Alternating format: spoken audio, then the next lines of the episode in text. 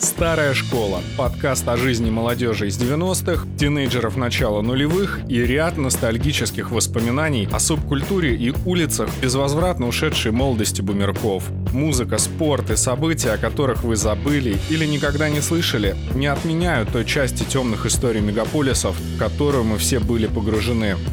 Это была часть нашей жизни. Приветствую, старая школа помощников. А, на днях вспоминал рубеж 90-х нулевых и первые эфиры нашего радио. Ну и в частности те коллективы, которые э, выходили как раз в этот радиоэфир.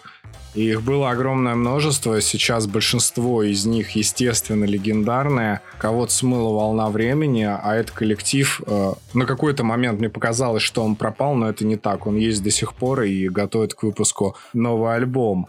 А старые боевики, я уверен, что вы их, конечно же, знаете. За нами следят, несколько песен про магнитофон, ну и, собственно говоря, тело с перерезанным горлом. А, вот это все, э, я имею в виду сейчас группу мультфильма. И ребята, которые играли в тот момент в этом коллективе, в моем понимании, были вот такие классические петербургские студенты. Мне очень хотелось быть похожим на этих ребят, потому что в них играла юность, задор, ненавязчивость, и все их тексты были полны любви, а выглядели они э, на тот момент максимально прогрессивно и стильно. Поэтому, недолго думая... У нас сегодня гость а, замечательный, бесконечно прекрасный вечно молодой, хочу запомнить, Егор Тимофеев, группа мультфильма. Егор, привет. Здравствуйте, здравствуйте. Здравствуйте, уважаемые. Получается, как не радиослушатели, а интернет-пользователи. Да, да, да. Подписчики. Егор. Да, подписчики.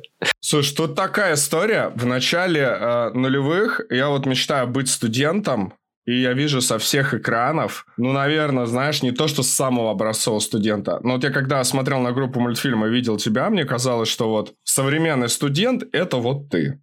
При этом ты из Санкт-Петербурга, у тебя как так круто получалось, а, знаешь, так вот, ну, типа, по-студенчески выглядеть какую-то, ну, мне всегда казалось, что группа мультфильма – это какая-то новая волна на самом деле. И все мои друзья пост-рокеры, которые нас вот слушают, сейчас в том числе, они мне всегда говорили, Саш, ты знаешь, вот группа мультфильмы, давай честно, это вот, это такой русский брит-поп. И у меня сам первый вопрос к тебе, а, почему название мультфильмы и почему это так похоже на брит-поп. Вот в то время, когда он, по сути, знаешь, как-то так немножечко дохайповал.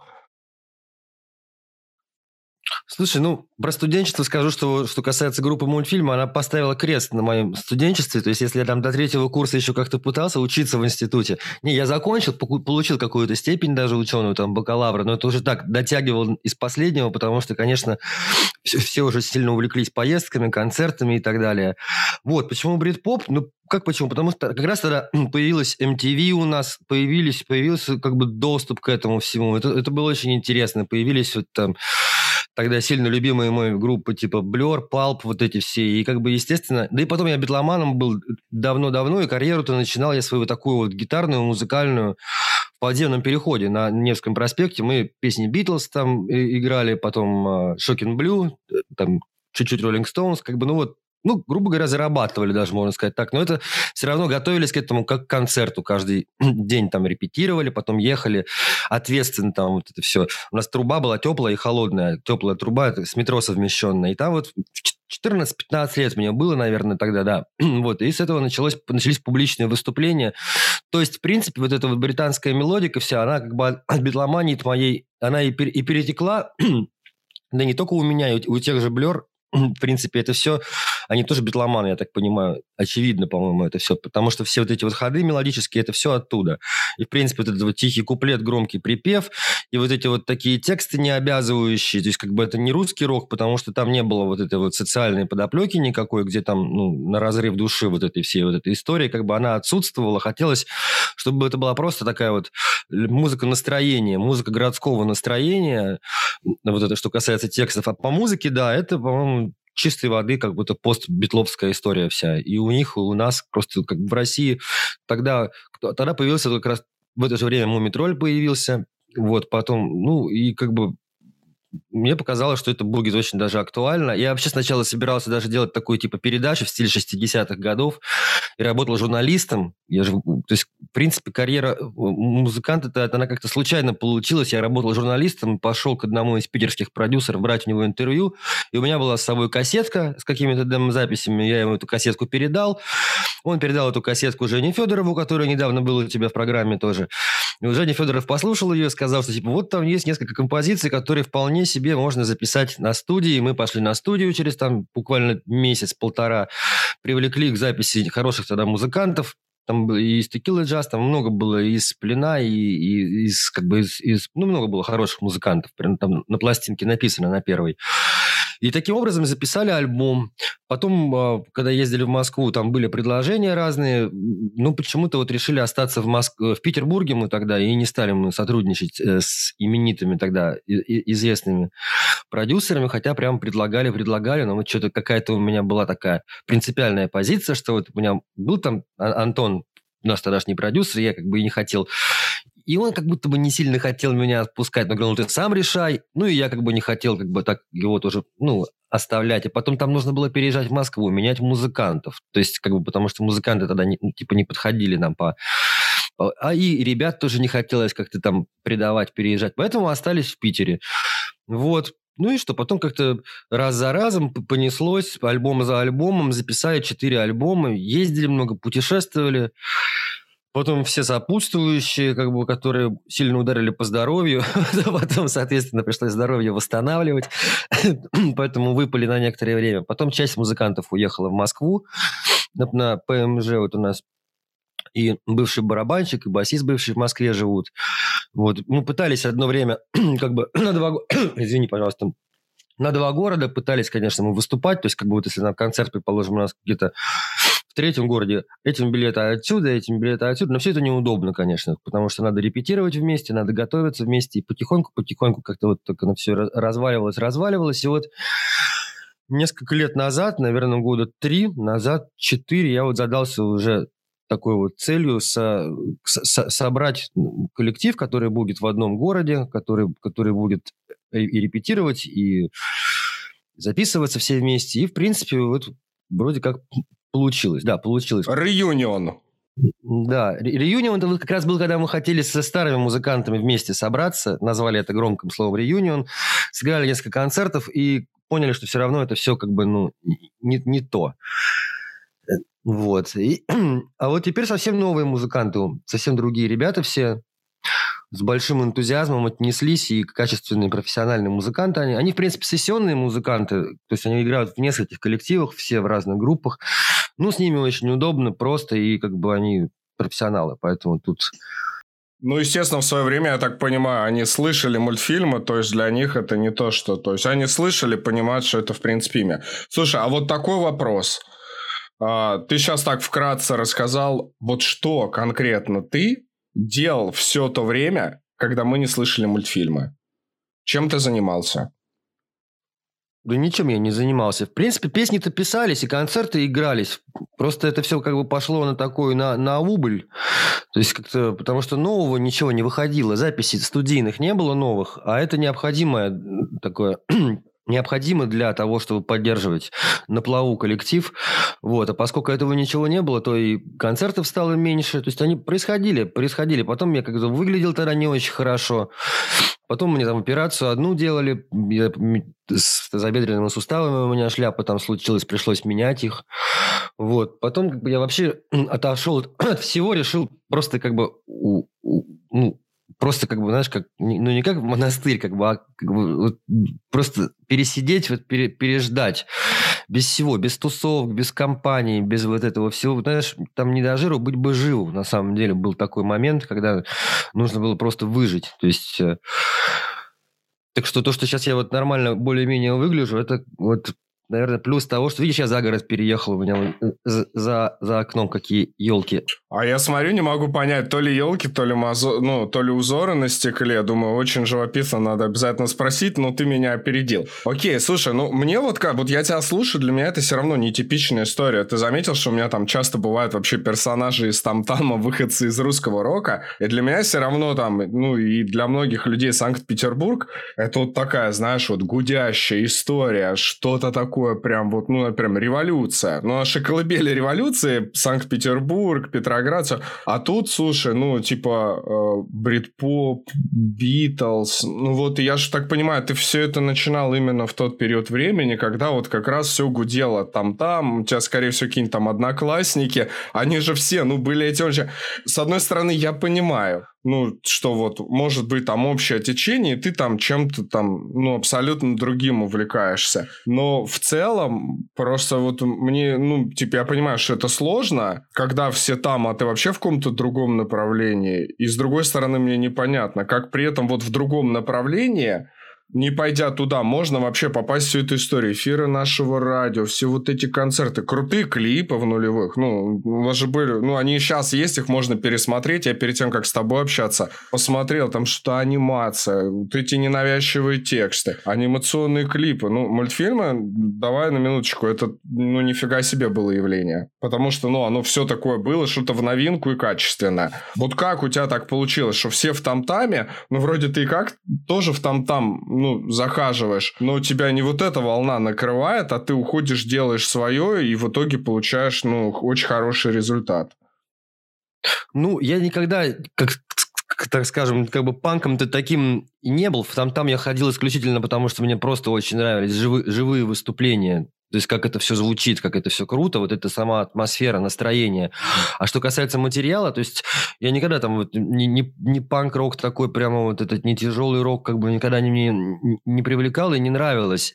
А вот то, что я увидел потом по MTV как раз в конце 90-х годов, мне показалось, что это, во-первых, это должно быть очень не наворочено, очень просто. То есть изначально я подумал сделать вообще ми- минималистичный такой ретро даже проект хотел сделать. У меня появился корк синтезатор аналоговый. И вот в монофоническом режиме какие-то незатейливые эти самые, потом две-три нотки на гитаре, без всяких запилов, без всего. То есть как бы минимум-минимум такое сделать, как бы пародию, что ли, даже, знаешь, на, на рок-музыку. То есть э, и вот эти вот разноцветные футболки, там мы с ребятами договорились, что мы будем с музыкантами эти кофточки разноцветные носить, там волосы красить. Конечно, это не косухи, не вот эти не эти истории, все это было немножко далеко, и такие все достаточно рафинированные. То есть, можно сказать, музыканты были все из из институтов, как бы там, ну, с, с хорошим образованием, с хорошим вкусом, на, на, насчитанные ребята, поэтому э, немножко это, да, это немножко было не свойственно для того времени, наверное, история, а выстрелила она потому, что, я вот еще раз повторюсь, спасибо и вот и Женьке Федорову, и Антону Сое, то есть и всем ребятам, которые поучаствовали, потому что они-то как раз вот из этой компании и были все, и там-там, и все вот это, вот Килла Джаз, там они все это играли. И, естественно, все это сразу же, мы все познакомились, мы стали общаться, и как бы немножечко утяжелили вот этот вот задуманный мной вот этот вот легкий проект, и получилось вот мультфильм в том виде, в котором вот они, на котором они были на первом альбоме. Просто на, на самом деле на, на на пластинке ты там э, только, по-моему, э, из музыкантов группы почти никто и не участвовал. Я там только пел, может, какие-то клавиши записывал, а все остальные музыканты были приглашенные на, на первом альбоме у нас. Не, ну, нет, еще на барабанах там Олеська играла в одной песне. Ну, в общем, ну, в основном весь как бы саунд сделали приглашенные музыканты. Я уже... Это, его потом пересводили, этот альбом. Сначала мы его записали на, на мелодии, его свел Андрей Алякринский. Потом мы его пересводили, его Андрей Самсонов переделал потом. И а Андрей Самсонов тоже, он приехал, как бы, ну, в европейской культуре много как бы там что, что сделал для разных артистов и известных в том числе. И После вот он вернулся, в, приехал в Россию, стал этим заниматься. Потом он еще и БГ записывал, и Земфире альбом он записывал, Андрей Самсонов. И надеюсь, что вот сейчас мы с ним посотрудничаем тоже на, на новую пластинку даст бог. Вот. И поэтому и получился вот такой вот как бы звук у нас не, необычный, да, для уха тогдашнего, для, для тогдашнего русского рока. Вот как-то так это все образовалось, можно сказать. Старая школа про жизнь. То, что так вот звучание, скажем, британское, теперь уже понятно, что благодаря Андрею Самсонову. Вот теперь, понимаешь, другая, другой момент возникает.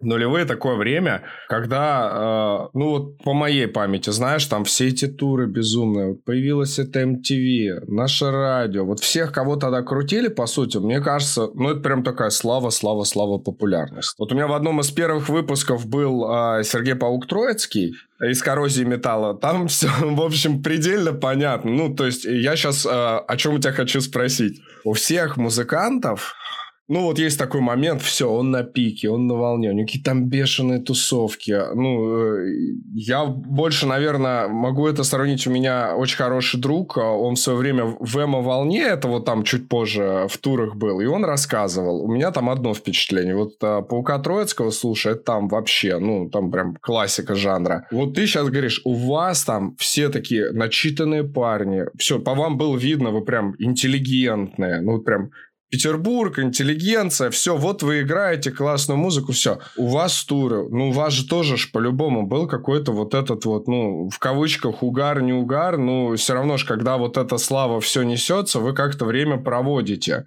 Вот ты сейчас можешь вспомнить какую-то такую, наверное, самую безумную вечеринку мультфильмов?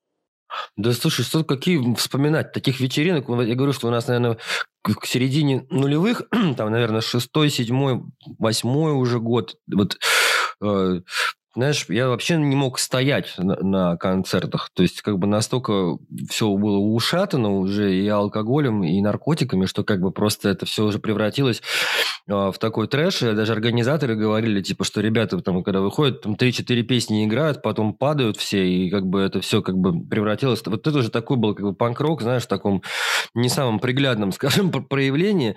Но знаешь, я что хочу сказать, что вот это было время свободы. То есть, появилось ощущение в начале 2000-х годов, что вот сейчас все произойдет, что сейчас откроют, мы ездили в Финляндию играть, в Германию, что откроют границы скоро, что вот эта вот культурная революция, которая произойдет, может быть, я думал, и в России в том числе, и она как бы объединит Европу, там, вот эту европейскую часть России, и все это будет как бы доступно, свободно, и было ощущение, что вот-вот это все произойдет. Это было там 2002, 2003 год, 2004, а потом я начал понимать, что нифига, нифига подобного, ничего не произойдет такого, и что это все просто, это была волна, этот брит-поп, это была просто волна, и что все равно этот русский рок, он все равно вот эту, майку на себе порвать, тельняшку на, накрутить, как бы все равно это все, вот эти песни у костра, там вот эти вот ВДВ и прочее, все равно это все задавит, всю эту культуру, никакой свободы, никаких культурных переворотов у нас не будет.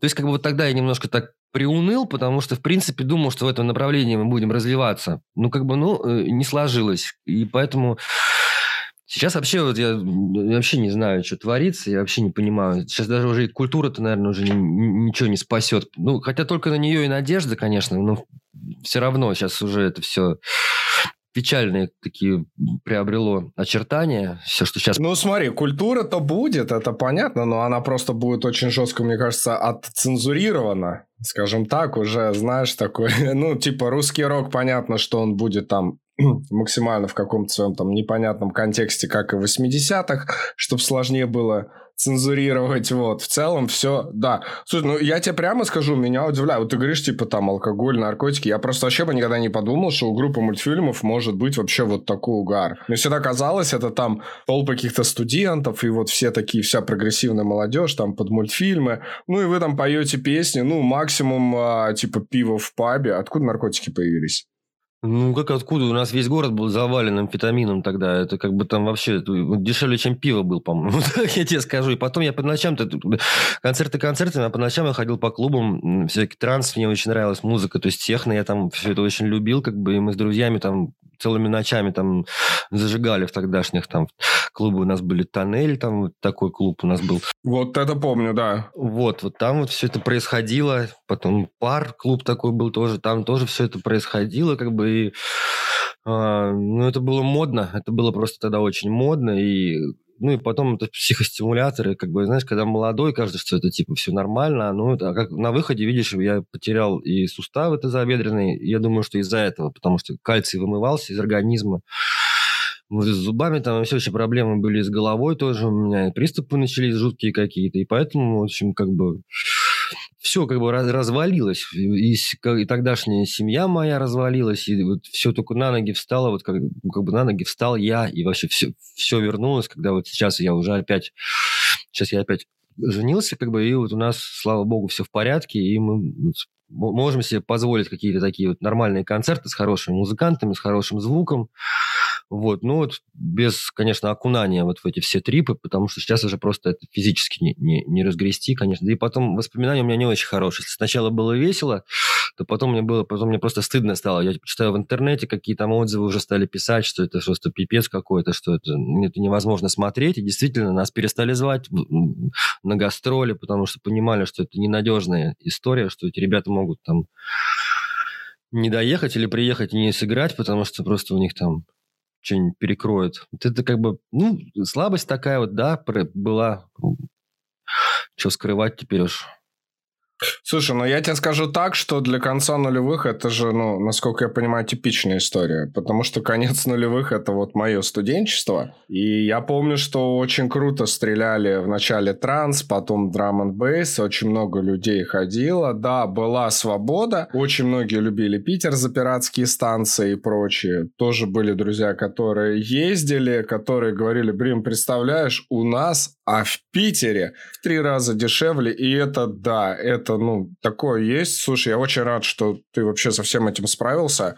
Это очень э, сложная штука, да. Сложная штука, да, была. Вот, и всем нашим слушателям и подписчикам вот в очередной раз э, я и Егор хотим сказать, ни в коем случае не употребляйте наркотики. Э, вот на наших историях... Я говорю, я говорю, да, что просто это было там модно, так чуть-чуть по чуть-чуть. Сначала весело, сначала хорошо, потом проходит не- некоторое время, и, и уже я понимаю, что у меня я, я плохо помню, плохо ориентируюсь в пространстве. То есть это страшная вещь на самом деле вообще. В, в любом проявлении, не дай бог, никому не, не посоветую. Слава богу, что я сам выбрался. Хотя очень уже, ну, многие не, не пережили из моих друзей эту всю историю. В Питере у нас, к сожалению, мы похоронили очень много друзей.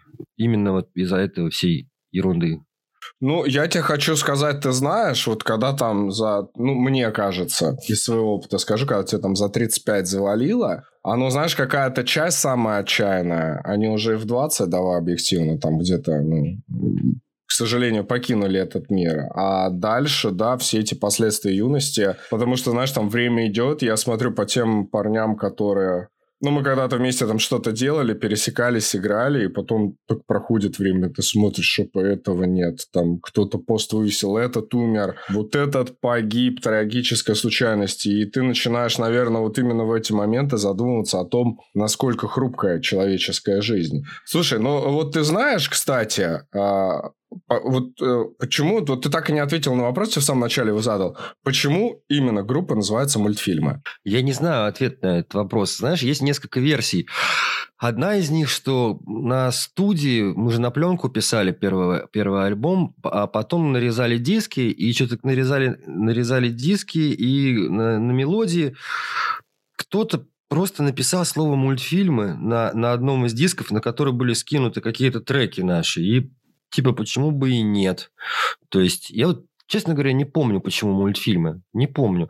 Помню, что просто вот я помню, что мне очень хотелось передать вот этот образ разноцветных ребят, вот этот вот, вот это вот яркое, чтобы это было что-то яркое на фоне вот этого серого русского рока, который я тогда просто очень сильно мне он не нравился, и как бы вот еще в том, ну, если там 80-е, 90-е, это мне как бы, ну, было круто и интересно, то вот то, во что это вылилось уже в 2000-х, вот это когда уже, в принципе, и сопротивляться-то, и манифест это не, не против, не, не, ну, как бы не надо никакие, а все равно люди пытаются что-то выжимать, это приобрело какие-то такие формы уже странные. Мне это очень было несимпатично, и хотелось сделать такую альтернативу, разноцветную, яркую. Поэтому, может быть, поэтому мультфильмы, слово как бы само зашло. Вот. А F латинская, потому что в интернете, чтобы искать было удобнее. Но сейчас это уже не, не актуально, поэтому... А тогда было очень удобно когда только-только появился интернет, набираешь через латинскую F, и сразу понятно, что это группа мультфильмы. Слушай, ну прям первые приемы SEO-оптимизация. Не помню. вот так вот. Это тоже, может быть, кстати, последствия вот этого всего, что я тебе рассказал, что вот просто вот такими кусками я кое-что прямо не помню. Мне ребята рассказывают, как же так, помнишь, мы с тобой же вот там-то, там-то, вот там были, там разговаривали, ходили, ездили там.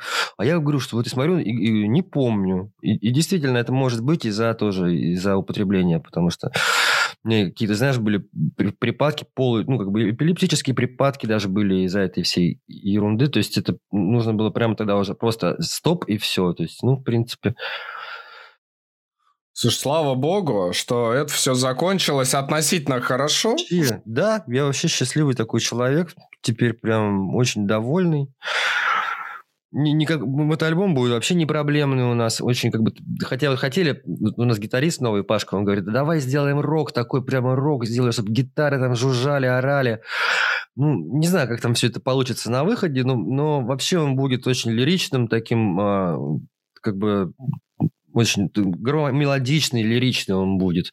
Я говорю, давай, подожди, мы 15 лет альбомов не выпускали, давай выпустим вот этот вот альбом. Просто тут, в нем будут песни, которые накопились за, наверное, 7 или 8 лет последние. Вот там, вот там будет, наверное, 10-12 песен.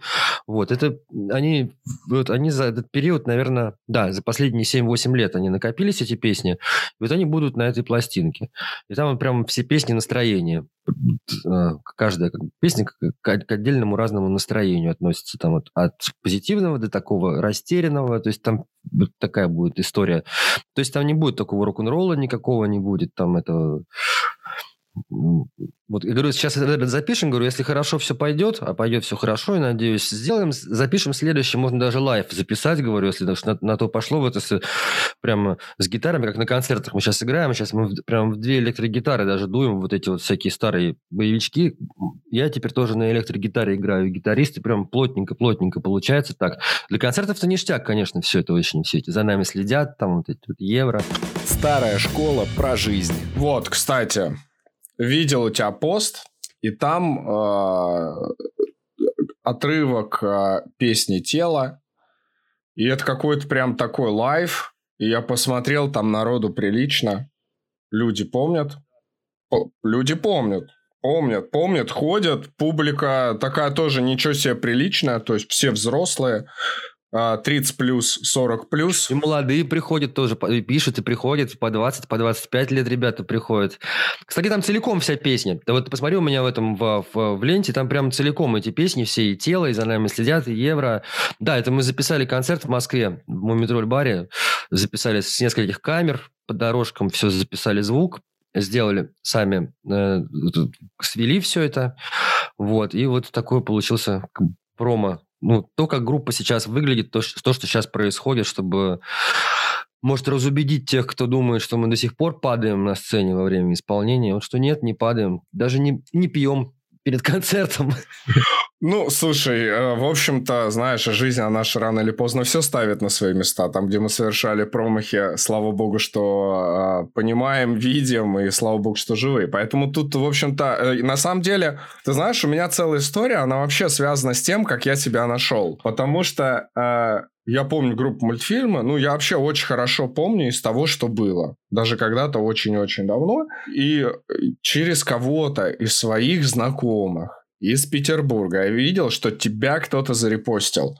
И я в Фейсбуке смотрю такой, Егор Тимофеев, да ладно, это же мультфильмы, в смысле, а где Егор вообще? И я увидел твою страницу, ну я, кстати, вот сразу тебе отправил тогда голосовое, потому что я прям, ну я увидел, смотрю, новый альбом, все-таки, ну типа движение идет, все классно, отлично, и меня на самом деле это очень сильно порадовало, но с другой стороны, вот сейчас вернемся немножко к русскому року. Ты говоришь о том, что русский рок это вся такая история, знаешь, ну типа дико унылая, вот все эти потуги, когда там типа уже все нормально. Это изначально изначально это музыка протеста. Это, э, как бы в моем понимании это всегда она должна быть такая, как бы, ну, как, как они, по крайней мере, все претендуют на это. это. С этого все начиналось.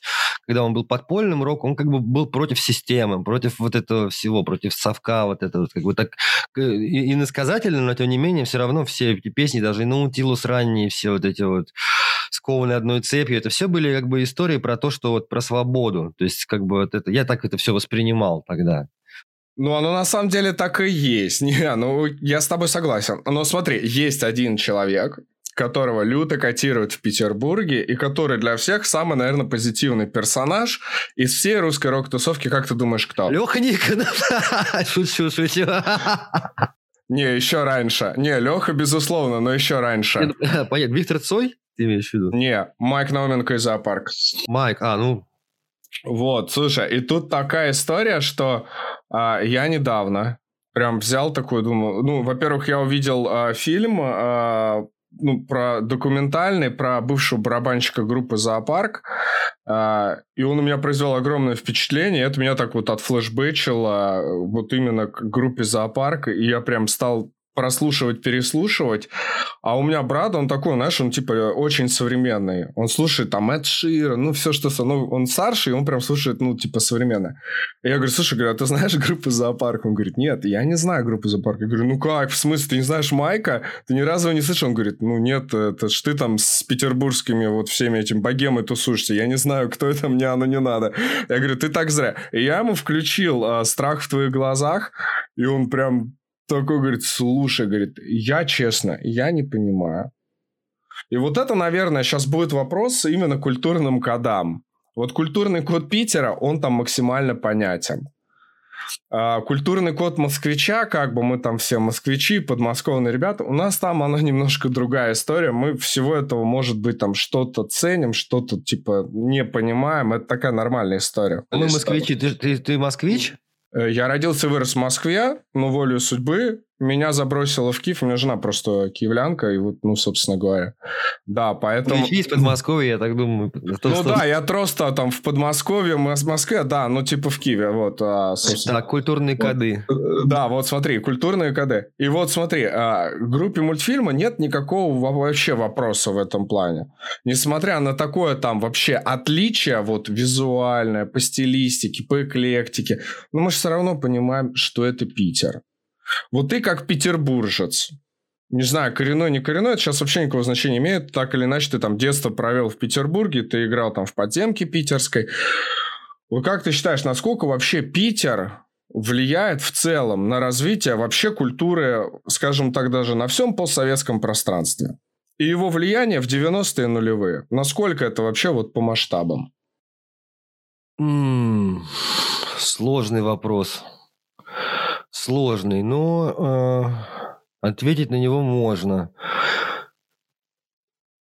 Да, ты знаешь, во, в Питере больше оригинальных идей. То есть, если в Москве, как правило, э, это все уже такая эклектика получается, когда там из, из разных стилей, из разных, как бы там, что-то берут, а, при, украшают, одевают красиво, доделывают, переделывают, как бы все это собирают, быстренько договариваются, то в Питере вот это, эти чуваки, они сидят там год-два, чего-то такое сидят, знаешь, как в берлоге что-то придумывают, ходят на тусовки, там, пьют пиво, и потом вдруг раз, и появляется как, как вот время переплетается а, с пространством именно вот в этой такой серый, немножко не совсем не праздничный, совсем не, э, не радостной атмосфере города, потому что он, он вытаскивает из тебя самую вот эту вот суть, что ли, как бы, а, он как бы вот при всей этой парадности, вот этой вот его вот этих архитектурных этих всех красотах, на самом деле это город, который выворачивает наизнанку. И когда человек выворачиваешь наизнанку, видишь то, что на самом деле вот прямо вот слова и, и ноты, и музыка, они передают саму суть, вот этот сам нерв, само существо человека. И в Петербурге это происходит чаще. То есть если какие-то а, хорошие там а, бизнес-проекты, такие группы да и то, ты знаешь, я сейчас стал вспоминать, все равно все из Питера. Те же Браво, тоже же, по-моему, ребята, они из Питера, да, группа. То есть... Не-не-не, не, Москва, Москва, нет. Московская, да? Ну, там Жанна Агузарова, она типа, как, ну, не из Москвы, скажем. В целом Браво это исключительно московская группа, да. А Ашман, по-моему, из Питера, Димка. Ну ладно, суть не в этом. Это самое... Ну, ну, ну ты понимаешь, о чем я говорю, что там это как бы такое уже больше при... Ну, как бы это уже такое что-то такое модное, стильное, нарядное, то есть как бы сделанное. А в Питере как бы вот сам, ну, сам материал, из которого все делается, что ли, вот этот сам производные все, они вот здесь, э, может быть, они не всегда хорошо оформлены, не, не, не, некрасиво поданы, но зато здесь всегда, вот даже кто приезжает в Петербург, поживет тут даже на уикенд, на несколько дней, приезжают такие и очень устают потому что как бы город выматывает, город эмоционально очень много забирает, но в то же время много открывает для самого человека, его же изнутри, он его как бы выворачивает, и человек может как будто бы со стороны смотришь на себя, то есть через призму Петербурга ты как бы видишь по-другому всю действительность, потому что он вот такой вот, он как какие-то здесь такие вот исторические, не знаю, много и слухов, и легенд, и мистических предположений есть по этому поводу, но тем не менее вот что-то в душе и сознании человека здесь происходит, такое первородное, вот как бы вот, вот прямо вот сама суть как будто бы влезает наружу. Вот, и, и, и из любого, кто здесь оказывается, через некоторое время сбиваются все вот эти его пристройки, все эти штуки, и остается человек как голый остается. И вот в этом, наверное, поэтому он, конечно, а, если вот совместить эти два города, Петербург и Москву, то если вот брать Петербург, там просто брать идею оттуда, в Москве ее достраивать, доделывать и распространять. В принципе, то, как мы и как у нас тоже получилось, потому что все сразу же переехало, все же и клипы снимали все в Москве, и все, и все промо, и диски, и все это все в Москве происходило. Только придумывали только в Петербурге все это, а все остальное в Москве, и предлагали мне переехать потом в Москву, потому что это удобнее, естественно. Вот. А, как, потому что у нас тут совсем нет такой как бы движухи вот такой мощной, как в Москве. То есть как, даже тусовки по-другому устроены. Здесь такие ленивые все, что ли, не знаю, какие-то в Питере. Ну, ну не то, что ленивые даже, а, а вот вот сидят, я говорю, сидят люди, пьют пиво, и могут вот так они неделю сидеть. Понимаешь? Я в Москве такое редко встречаю, а в Питере запросто. И, и забивают на, на все дела. И, то есть, как бы в Москве так нельзя, потому что там сразу хоп-хопчик контракта, на тебя сразу забили, плюнули, ты уже не актуальная единица.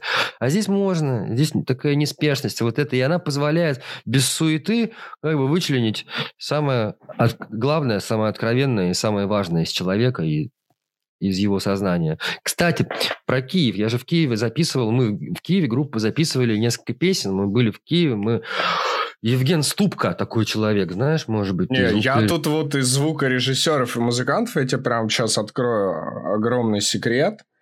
И сейчас, наверное, прям половина подписчиков идут. Вот все, что в Киеве с музыкой, вообще в целом Украине, там, при моей огромной любви к этой стране, мне на самом деле кажется немножко скучным. Ну, ну такое, знаешь, все камерно. Вот если ты возьмешь украинские коллективы, а, те, которые поп-коллективы, они прям очень яркие, очень крутые, самобытные, а все, что касается какой-то рок-музыки и андеграунда, я прям вот, ну, вот так вот смотрю и такой, господи, вам бы в Питер, ребят, пожить бы там месяц-другой, вот, вот тогда вы что что тогда вот что-то сделать. Ну, я не знаю, может, это мое личное, и у меня недавно, причем еще я там вот, на Я работе... не знаю, тогда это было круто, у него хорошая очень студия, прям действительно мы как за границу съездили, потому что такое все было, у него так все четенько, аккуратненько. Он, по-моему, то ли Океан Эльза был тогда звукорежиссером, то ли вот кого-то из ребят тогда, это в начале 2000-х было. И мы записывали там несколько песен, вот «Квартира», «Пистолет» песню мы там записали, и «Матросы», по-моему, да, несколько песен записали. Не, ну здесь, слушай, здесь по качеству тут, тут просто, понимаешь, очень сильно влияет эклектика. Ты же видишь даже по тому фейсбуку, там как только что-то начинается, там украинцев их видно сразу. Они, то есть, в этом плане более сплоченные, ну, как мне кажется, чем россияне. У них сразу, у них, то есть, это вся движуха начинается, все такие за родину, там, неважно что, там, родина, то есть, это, ну, очень классное, очень сильное такое качество, которое характеризует нацию. Тоже, и тогда меня впечатлила вот эта вот какая-то такая собранность, деловитость как-то и все, и качество, с которым все было быстро и круто сделано. Мы привыкли, что мы на студии сидим, там день нет, сегодня, наверное, не получится записать. Давайте завтра попробуем. То там не, вот, не, не. все записали, и все было круто, и все четко, и там даже... Вот, в Киеве так не работает, но вот это все, на самом деле, у него есть обратная сторона. Но накладывает, вот, наверное, может быть, иногда бы вот этим украинским коллективам больше бы посидеть подумать, а у них, ну, э, эклектики много, это типа неплохо, я считаю, но в целом то, что оно, знаешь, такое накладывает, накладывает такой вот след какой-то, ну, я даже не знаю, как тебе вот Океан Эльзы там в нулевых, ты вспомни, как они там на крыльях выступали, на каких-то фестивалях. Там вся Россия от них перлась. Все прям такие, а, круто, класс. А сейчас ты такую включаешь, и это прям вот, ну, извините, пожалуйста, Океан Эльзы. Ну, для меня это, наверное, стало вот, ну, что-то из разряда, наверное, как Юрий Шевчук. Да, это круто, это типа имя, но уже спустя время ты такой, ну, вот это все уже вот какой-то определенный, наверное, статус а уже такой... А существует еще, извини, пожалуйста, Green Grey такая группа? Да, да, ты что, да, конечно, знаю. Да, это же, кстати, вот э, чуваки, которые вы же одновременно играли, и тогда было MTV, и вы были, и Green Grey. Да, Green Grey до сих пор есть, и они даже... Э, слушай, я тебе скину ссылку в Facebook. Барабанщик их Валера. Очень-очень-очень вообще самобытный человек, очень яркий, искрометный. И вот я не знаю, раньше он, по-моему, тоже в Grey играл. А, ну, в общем, они есть до сих пор. Концерты они дают там, я уже не знаю, не видел так, чтобы много. Очень много новых имен появилось. Это такая, типа, знаешь, новая рок-школа Украины. Ну, она такая, как бы... Вот те были яркие, а вот эти сейчас, они, наверное, больше там про коммерцию, про зарабатывание денег. Ну, мне так кажется, понимаешь? Души уже чуть-чуть как-то у тебя будет как, как бы там минутка свободная, ты не покидай просто, я, я просто хочу послушать, что происходит в пространстве вообще музыкальном, если там, ну, просто, в принципе, не обязательно, просто если будет там... Да, без просто... Слушай, вообще, в легкую, я думаю, что ты оценишь. И у меня, на самом деле, на самое вот уже на наше завершение, а, такой вопрос вообще философский, уже пофилософствовать. А, я вот, э, ну, поскольку часто много общаюсь с музыкантами и с именно такими музыкантами, как ты понял, ну, именно знаковыми. У меня сложилось впечатление, э, что вообще рок-музыкант, ну или не обязательно рок-музыкант, просто какой-то вот любой знаковый музыкант в России, неважно там из Питера он или из Москвы, ну вот в частности из России, это какая-то, ну прям такая драматическая судьба. Вот сейчас просто я вот вспоминаю группу Химера, например, группу Ю, Ю, Югендштиль, вот петербургские такие типа знаковые. Ну и даже если там позже идти, вот, ну, типа, тусовка, да, ну, не мне тебе рассказывать, ты сам знаешь и видел это, когда вот, ну, мы с тобой чуть ранее говорили, люди по одному там отваливались.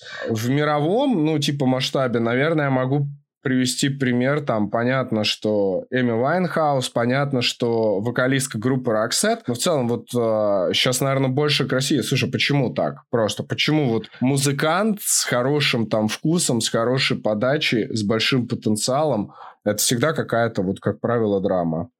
Сейчас.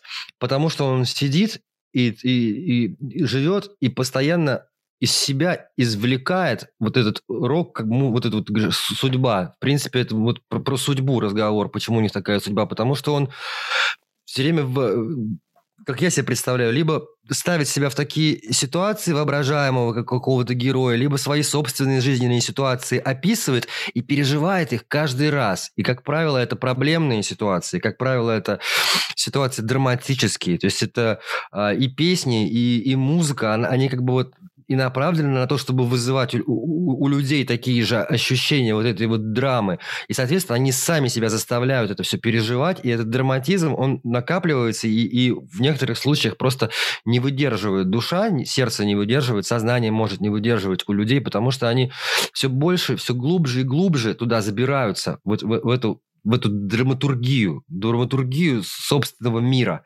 И из этого собственного мира либо придумывают, либо вытаскивают какие-то ситуации, вот эти вот ставить себя вот в, вот в это положение вот этих вот драматических героев.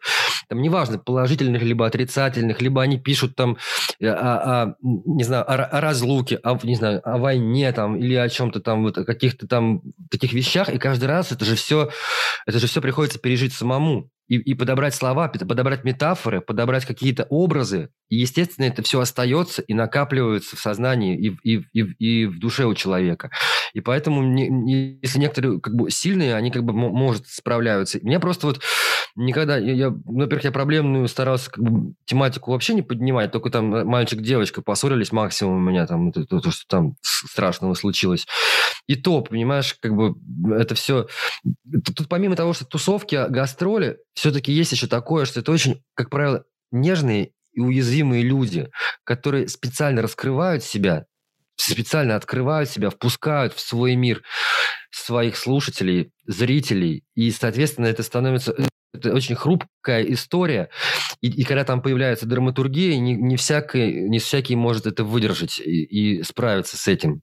Потому что это все дальше, больше, больше. Грубо говоря, гитары громче, рифы все как бы все жестче, как бы музыка все громче, все это раскачивает, раскачивает, эта пульсация, она доводит до таких ну, страшных, как ну, бывает финалов. Я думаю, вот так вот это можно от, ответить. Не знаю, как это философия, не философия, это просто по ощущениям. Я думаю, что я бы, я бы так это сказал, что просто это люди с очень тонкой духовной организацией, которые иногда просто не справляются с собственными вот этими порой даже... С эмоциями и фоном. Эмоциями, и, ну, в общем, да, и, и, даже, и порой даже с придуманными какими-то самими собой демонами какими-то, понимаешь, какими-то вот этими тучами, которые они сами запускают к себе для того, чтобы ярче и, и легче было описать, предположим, какую-то ситуацию. Должно быть, должен быть ярко обозначен какой-то там, предположим, вот этот образ вот этой вот серой тучи, и они как бы сами эту тучу культивируют в себе, и эта туча потом их может забрать. Вот как-то так как есть уже. Слушай, ну и э, в самом заключении, по сложившейся традиции, вот хотелось бы тебя услышать три пластинки, которые ты мог бы порекомендовать э, молодому поколению, вот сейчас, вот этому поколению ТикТок, зумерам, скажем так, э, какие им нужно послушать три пластинки, чтобы понять, про что эта группа мультфильмы? Наши пластинки или любые пластинки? Или... Вообще любые, в том числе и ваши. Ой, а я не знаю. Что-то вообще ничего в голову не приходит. Потому что... Я бы сейчас был уверен, что ты скажешь такой, палп, блер накидаешь, ну, знаешь, вот. Я так и сделал лет 15 назад, а сейчас не знаю. Давай, не, не, все, так... давай, не, смотри, уходим от этого вопроса, давай по-другому. А, три пластинки, которые ты слушал, вот что ты в последнее время слушаешь? Вот ты сейчас пишешь музыку, вот ты мне сейчас условно, вот мне будет там плюс-минус понятно, про что будет твой следующий альбом, если ты назовешь хотя бы просто вот что ты слушаешь последнее. То, что ты в молодости слушал, я понимаю. Вот, я тебе назову, но это вообще совсем не имеет отношения к тому, какой будет следующий альбом. Это вообще даже, даже вообще, может быть, и, и рядом не лежало. Во-первых, вот сейчас как появился Smile, коллектив такой новый, там Том Йорк, Гринвуд и еще какие-то ребята. Вот я послушал сейчас недавно, очень интересно, мне показалось. Smile, по-моему, да, Smile называется. И из того, что последнее... Знаешь, я тебя не удивлю, я тебя не удивлю. Arctic Monkeys, наверное, вот мне понравилось. И что-то мне еще Интерпол понравилась группа очень. Вот, пластинка у них. Ну, она тоже не новая, наверное, уже лет 5-6 я даже на концерт сходил. Что-то вот, так вот. Ну, это тоже, как бы, в принципе, тоже брит-поп, грубо говоря. Ну, я знаешь, что заметил? Знаешь, что заметил? Такая штука. А, а вот я, когда там, типа, был совсем малой, мне было лет 12, я что-то помню, что я такое слушал, что меня очень сильно зацепило в 12. И знаешь, что такой вот феномен? Спустя какое-то время ты потом студентам это переслушиваешь и такой, блин, классно, все равно же нравится. А вот сейчас, когда тебе уж там ближе к 40, ты такой, еще раз послушай. И у меня получается, что у меня всю жизнь одно и то же гуляет. У меня какой-то, знаешь, один и тот же плейлист, который из разных лет, именно из детства, наверное, скорее всего. И вот он... Да, конечно, Битлз, Раба Соул тогда уж, если на то пошло. Я битломаном как был, так и остался. В принципе, с удовольствием периодически переслушиваю пластинки их. Вот, но поэтому... я тебе просто к тому, что вот это по моим ощущениям, ну, типа, я не знаю, ну, там периодически понятно, что что-то новое там прилетает, что-то там цепляется, что-то понятно, если это... Ну да, да, последнее. Но я просто к чему? Это типа к тому, что я типа такой слышу Arctic Monkeys, Interpol. Я такой, ну в принципе, да, ну типа не очень далеко от Blur, в принципе, ну как бы понятно. Поэтому... Просто, знаешь, бывает очень сильно вкус меняется. Ну, то есть ты там мог в студенчестве одно слушать, потому что я, например, вот, когда мне было там 20, я вообще хардкор играл. А, но... я, я вообще почти ничего не слушаю, никакую музыку. То, что вот играют, мне даже в машине нету магнитофона. Вообще. Я вообще-то принципиально вот прямо не, не, не поставил туда его. Езжу, слушаю, как дорога шумит. И дома почти ничего не слушаю. Блин, Егор, может быть, ты на пути к тому, чтобы стать как Брайан Ино, слушать просто природу, буду записывать потом эти звуки, там шум колес у тебя вот за окном прекрасные ели. Вообще, за окном дивно у нас тут вообще. Вот елки кругом, там прямо в лесу практически мы живем. И дом классный, кирпичный. Три года уже почти будет сейчас, вот как мы переехали. Да, я на крылечке посидеть обожаю в тишине. Вот это все мне прям очень нравится теперь в лес погулять, сходить. Тут пешочком, с одной стороны, в лесу живем, а с другой стороны, пешочком через лес, причем идти минут семь. И там маг- маг- это большие магазины продуктовые. Деревенька, деревня. Деревне живем, тут электрички даже не ходят. Вот, то есть и людей очень мало вокруг, почти соседей нету. Вот тут одни соседи только живут, и все. Вот так лес кругом. И очень мне это все нравится. Поэтому такой стал домосед, и за городом живу, и почти ни с кем не общаюсь. В город ездим только на репетиции, на концерты. Вот в Питер, в Москву ездим. А так, в принципе, стараемся и, и не вылезать отсюда. Слушай, ну, э, я тебе открою такой секрет, я тоже на пути к этому. Я прекрасно понимаю все вот эти настроения, и, в общем-то, в заключение хочу сказать, здорово, что вернулась группа мультфильмы. Егор, очень рад тебя видеть. Вот понимаю сейчас, что в добром здравии, в хорошем настроении. Очень здорово, что вообще все возвращается на свои места. Спасибо тебе огромное, что пришел к нам в подкаст «Старая школа». Было очень приятно с тобой пообщаться, познакомиться ближе. И хочется пожелать а, новых пластинок, чтобы много было, чтобы было регулярно, ну и вот этого бесконечного творческого, теплого, лампового настроения, которое у тебя вот собственно говоря, присутствует, и это здорово. Спасибо тебе огромное. Спасибо тебе. А я хочу вам напомнить, что у нас в гостях был Егор Тимофеев, фронтмен группы мультфильмы, и у нас для вас одна очень интересная новость. А если вы подпишетесь на наш канал помощников Ильевская, то на самом деле можете увидеть YouTube-версию э, вот этого подкаста. Там все визуализировано, и вы можете не просто слушать, но и видеть наши лица. Войну. С вами был Помощников, Старая школа. Слушайте нас на Apple Podcast, Google Podcast, CastBox, Яндекс Музыка, Вики подкаста, ну и, конечно же, в YouTube. До новых встреч! Старая школа. Подкаст о жизни молодежи из 90-х, тинейджеров начала нулевых и ряд ностальгических воспоминаний о субкультуре и улицах безвозвратно ушедшей молодости бумерков. Музыка, спорт и события, о которых вы забыли или никогда не слышали, не отменяют той части темных историй мегаполисов, в которую мы все были погружены. Это была часть нашей жизни.